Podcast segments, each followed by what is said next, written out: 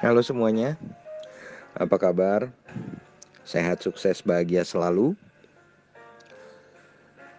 Sebelum kita mulai insight kita, bagi Anda yang belum subscribe, please subscribe, nyalakan notifikasinya, dan share supaya channel ini dapat lebih berkembang dalam memberikan edukasi mengenai investasi maupun mengenai pasar modal. Oke, kita mulai saja insight kita kali ini. Um, hari ini kayaknya kita judulnya takut salah. Dari kecil kita selalu diajarkan untuk mengambil sebuah pilihan yang benar di sekolah setiap yang kita lakukan itu benar kita diganjar hadiah. Setiap kesalahan kita dihukum. Nah ini terus menerus dilatih gitu. Termasuk ketika mungkin kita bekerja ya.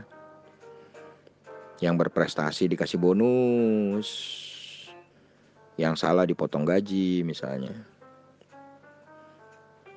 Dan kebiasaan ini bisa terbawa juga ketika kita berinvestasi.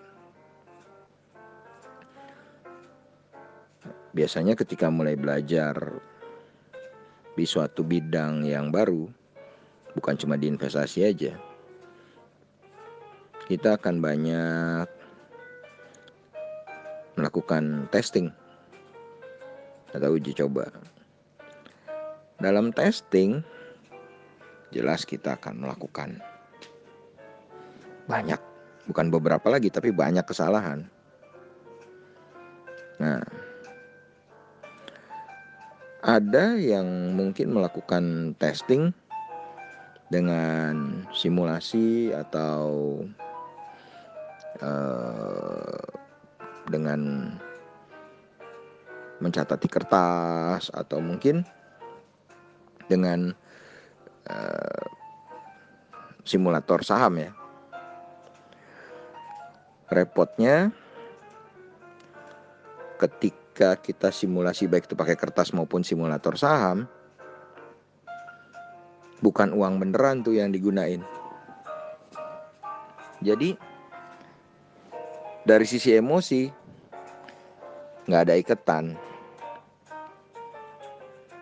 Berbeda ketika kita investasi secara langsung, kita menggunakan uang yang kita dapatkan dari hasil jeripayah kita bekerja di tempat lain bukan di pasar modal ya. Lalu ketika kita melihat saham yang kita beli turun dan uang kita berkurang atau menyusut di portofolio, kita akan merasa sedang dihukum pasar.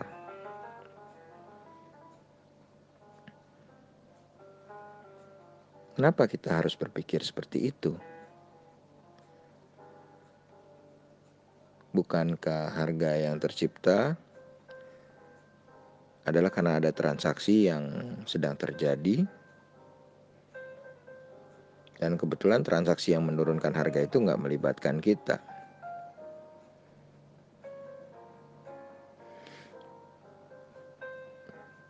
Kita bisa beli banyak hal dengan harga lebih mahal dibanding yang lain dan berasa baik-baik aja. Kenapa untuk beli saham kita khawatir?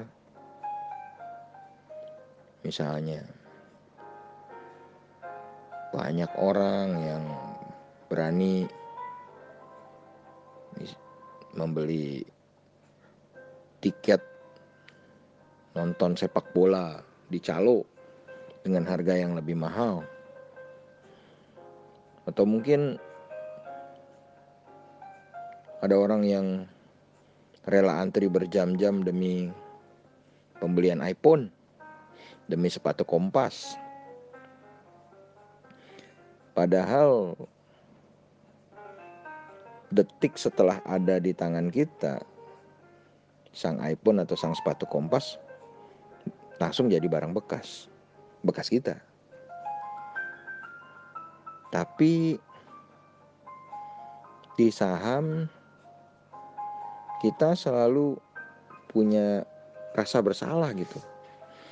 Jika ada yang beli lebih murah dari kita ataupun yang jual lebih mahal dari kita.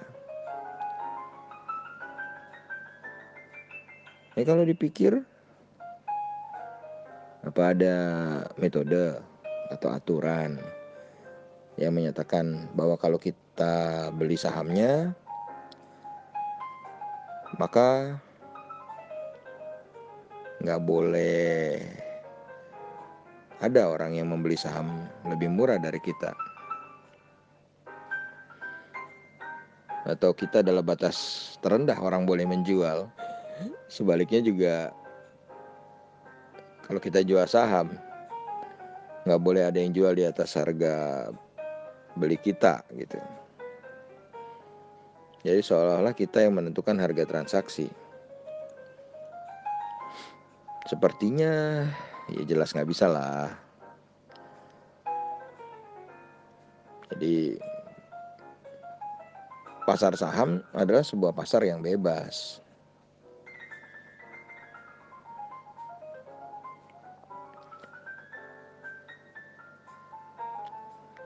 Di pasar modal, setiap individu bebas melakukan apa pun.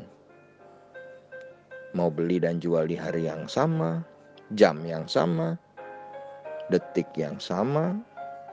Kita beli kemudian bersama-sama beli. Jualnya bisa selisih satu minggu, satu bulan, satu tahun. Atau nggak jual-jual. Semua ada di tangan kita sendiri. Dengan menyadari bahwa kita nggak bisa mengendalikan pergerakan harga saham, maka kita sendiri yang menentukan semua tindakan kita. Apa pun yang kita lakukan, jelas merupakan keputusan yang terbaik saat itu. Tapi jika memang kita nggak puas dengan kejadian yang ada, kita bisa belajar dan selangkah lebih baik di kondisi berikutnya. Kita bisa memandang apa pun yang kita lakukan menghasilkan dua cabang, benar dan salah, atau satu arus saja yaitu sebab dan akibat.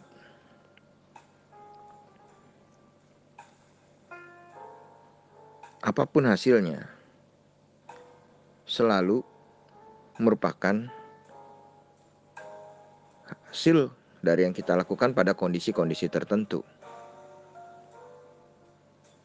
Jika hasilnya menyenangkan bagi kita, tindakan ini bisa kita latih menjadi sebuah kebiasaan jika hasilnya nggak menyenangkan, kita bisa belajar nggak mengulangi. Pembelajaran seperti ini adalah belajar dari pengalaman sendiri. Dan kita menggunakan sumber daya yang lebih banyak supaya mendapat pengalaman untuk meningkatkan diri. Pengalaman yang kedua adalah belajar dari orang yang sudah lebih dulu. Bisa dari membaca buku, seminar, ataupun ikut komunitas yang baik.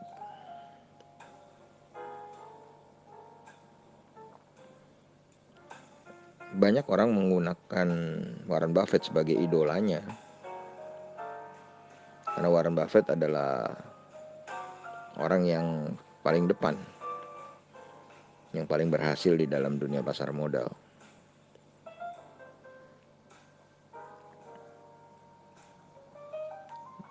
Tapi Anda harus tahu Warren Buffett sendiri banyak melakukan kesalahan. Warren Buffett juga banyak melakukan cut loss. Dengan tahu bahwa Warren Buffett sekalipun banyak melakukan kesalahan, maka apa salahnya kalau kita juga banyak melakukan ketidaksempurnaan dalam berinvestasi? Dengan banyak belajar, membaca, dan merasakan sendiri juga kesalahan-kesalahan yang dilakukan. Kita mengusahakan agar kesalahan yang kemarin nggak mengulanginya lagi.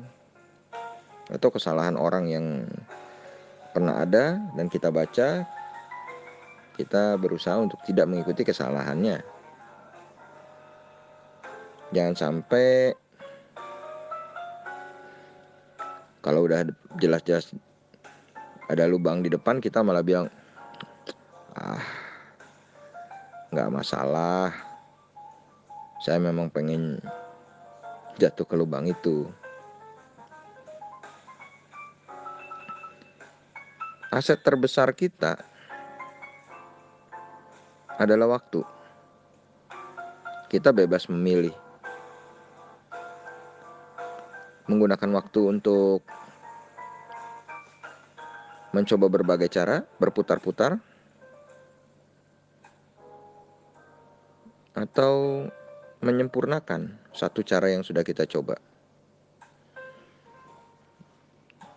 Kembali kita ingat yang tadi, selalu ada sebab dan ada akibat. Kita bebas melakukan apa pun, tapi kita pasti akan menerima hasilnya. Dari beberapa artikel yang dapat kita baca, Warren Buffett sendiri membutuhkan waktu 10 tahun untuk melihat jalan investasinya. Dengan belajar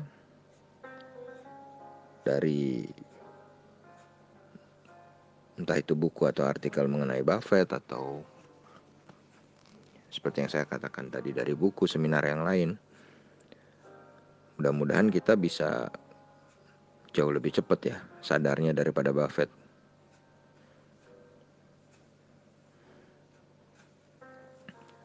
Jadi kita harus bisa lihat gambar besarnya dulu.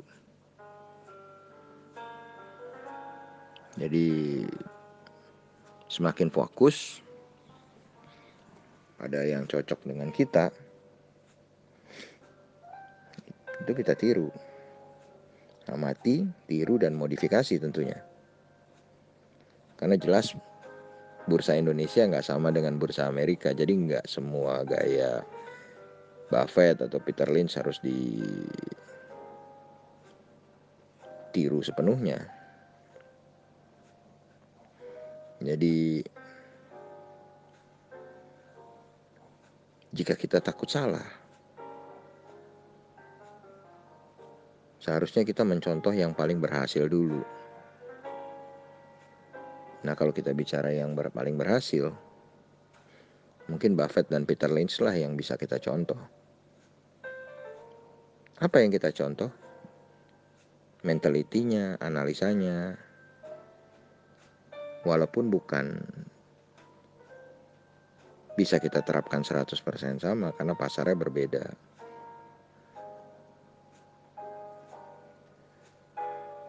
Karena kita harus sadar bahwa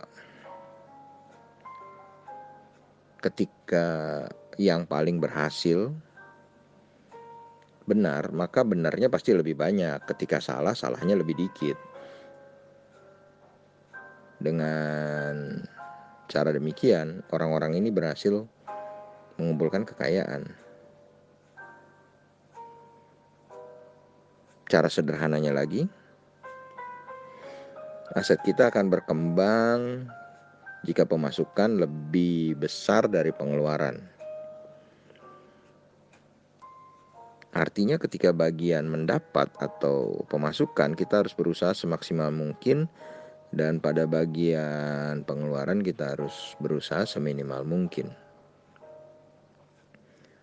Nah,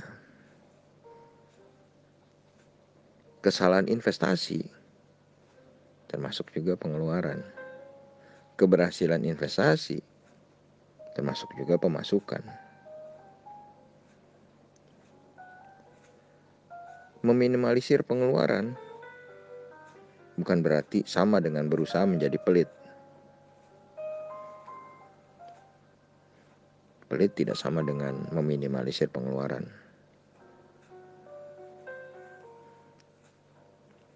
Jadi harus diingat kondisi sebab akibat.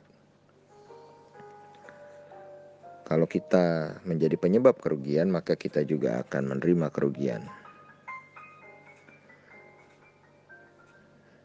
Jadi jika kita benar harus takut salah,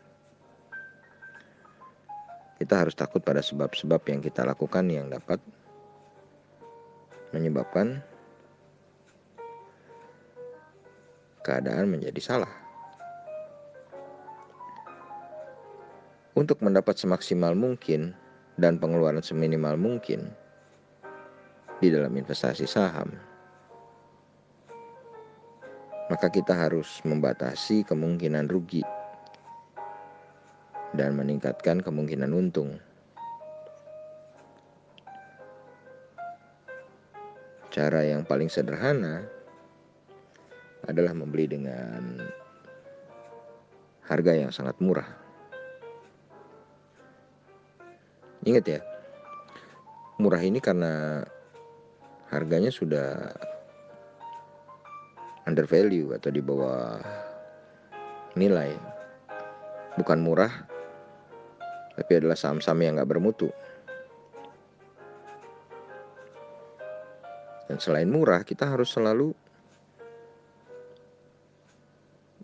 dekat atau mempelajari mengintip perusahaan-perusahaan yang terbaik. Yang diisi oleh manajemen yang terbaik, menjual produk-produk yang terbaik yang disukai, disukai juga oleh para investor. Kemungkinan untuk berhasil jelas lebih tinggi kalau kita dekat dengan perusahaan-perusahaan yang berkualitas dibandingkan yang tidak. Setelah mendapatkan perusahaan yang baik dengan harga yang terbaik, maka yang kita lakukan adalah menunggu sampai hal baik terjadi. Kita nggak membabat semua kuntum bunga hanya karena sekian hari bunganya nggak mekar. Kita nggak membuang makanan, buah-buahan misalnya karena belum mateng. Kita nggak berhenti di tengah jalan hanya karena belum sampai gitu ya. Kenapa kita harus berpisah dari sebuah perusahaan yang terbaik? Hanya karena mereka masih butuh proses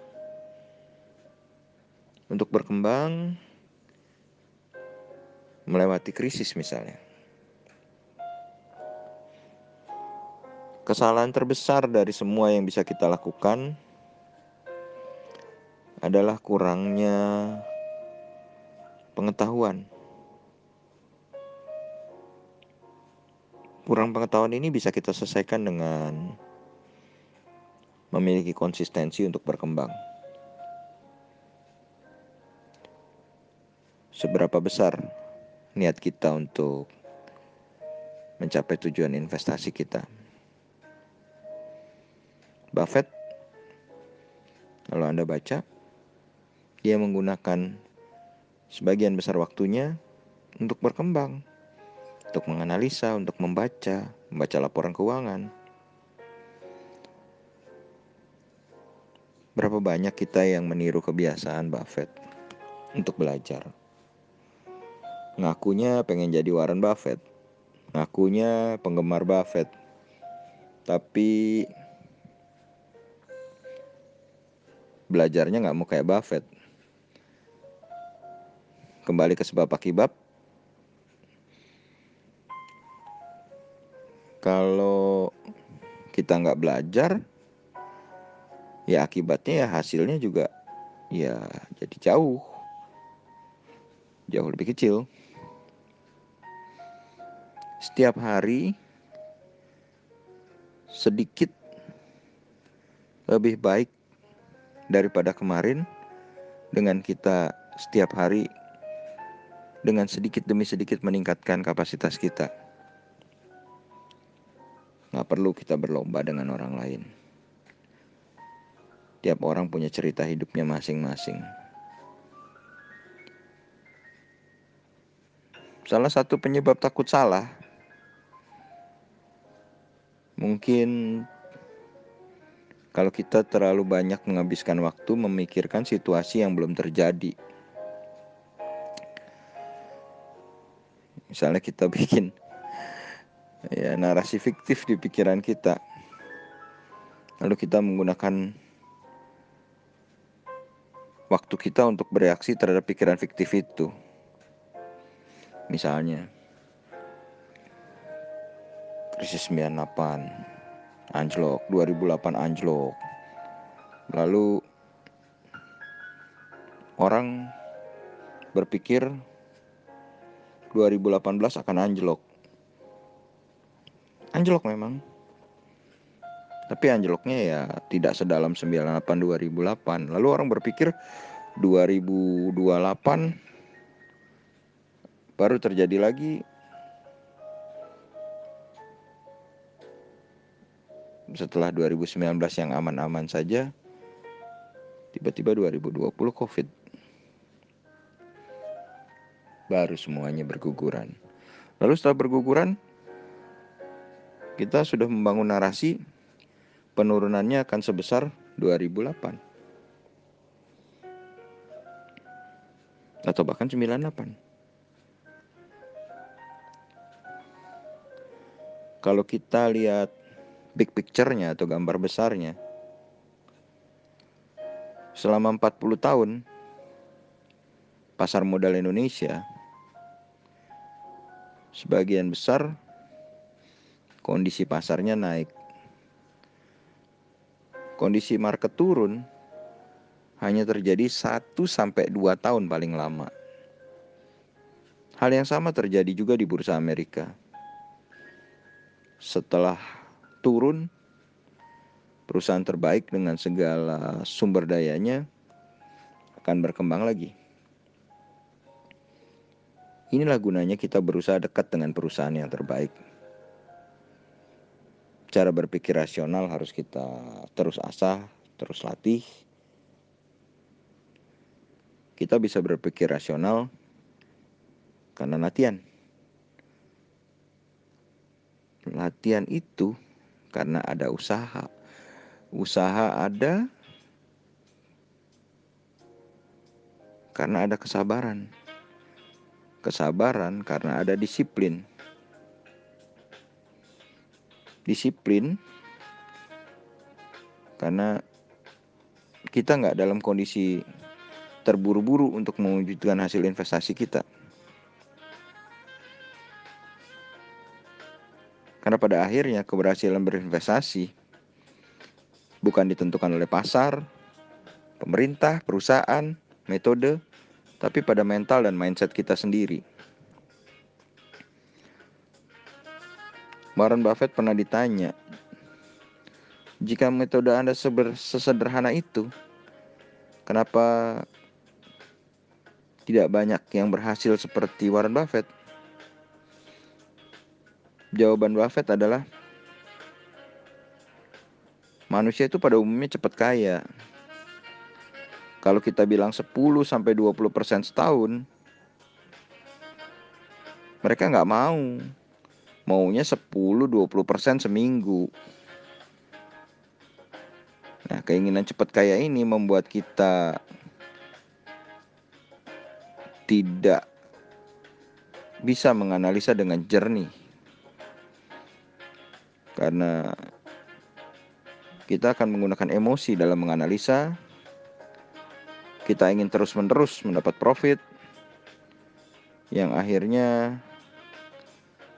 membuat kita sangat dekat dengan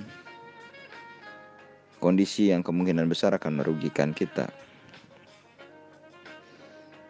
Jadi, mari kita bersama-sama terus berusaha melatih mindset kita, cara pandang kita, cara investasi kita. Jadi, we never lost, kita nggak pernah gagal. Either we win or we learn. Jika kita belajar atau kita menang. Maju terus. Sehat, sukses, bahagia selalu. Sampai ketemu di insight berikutnya.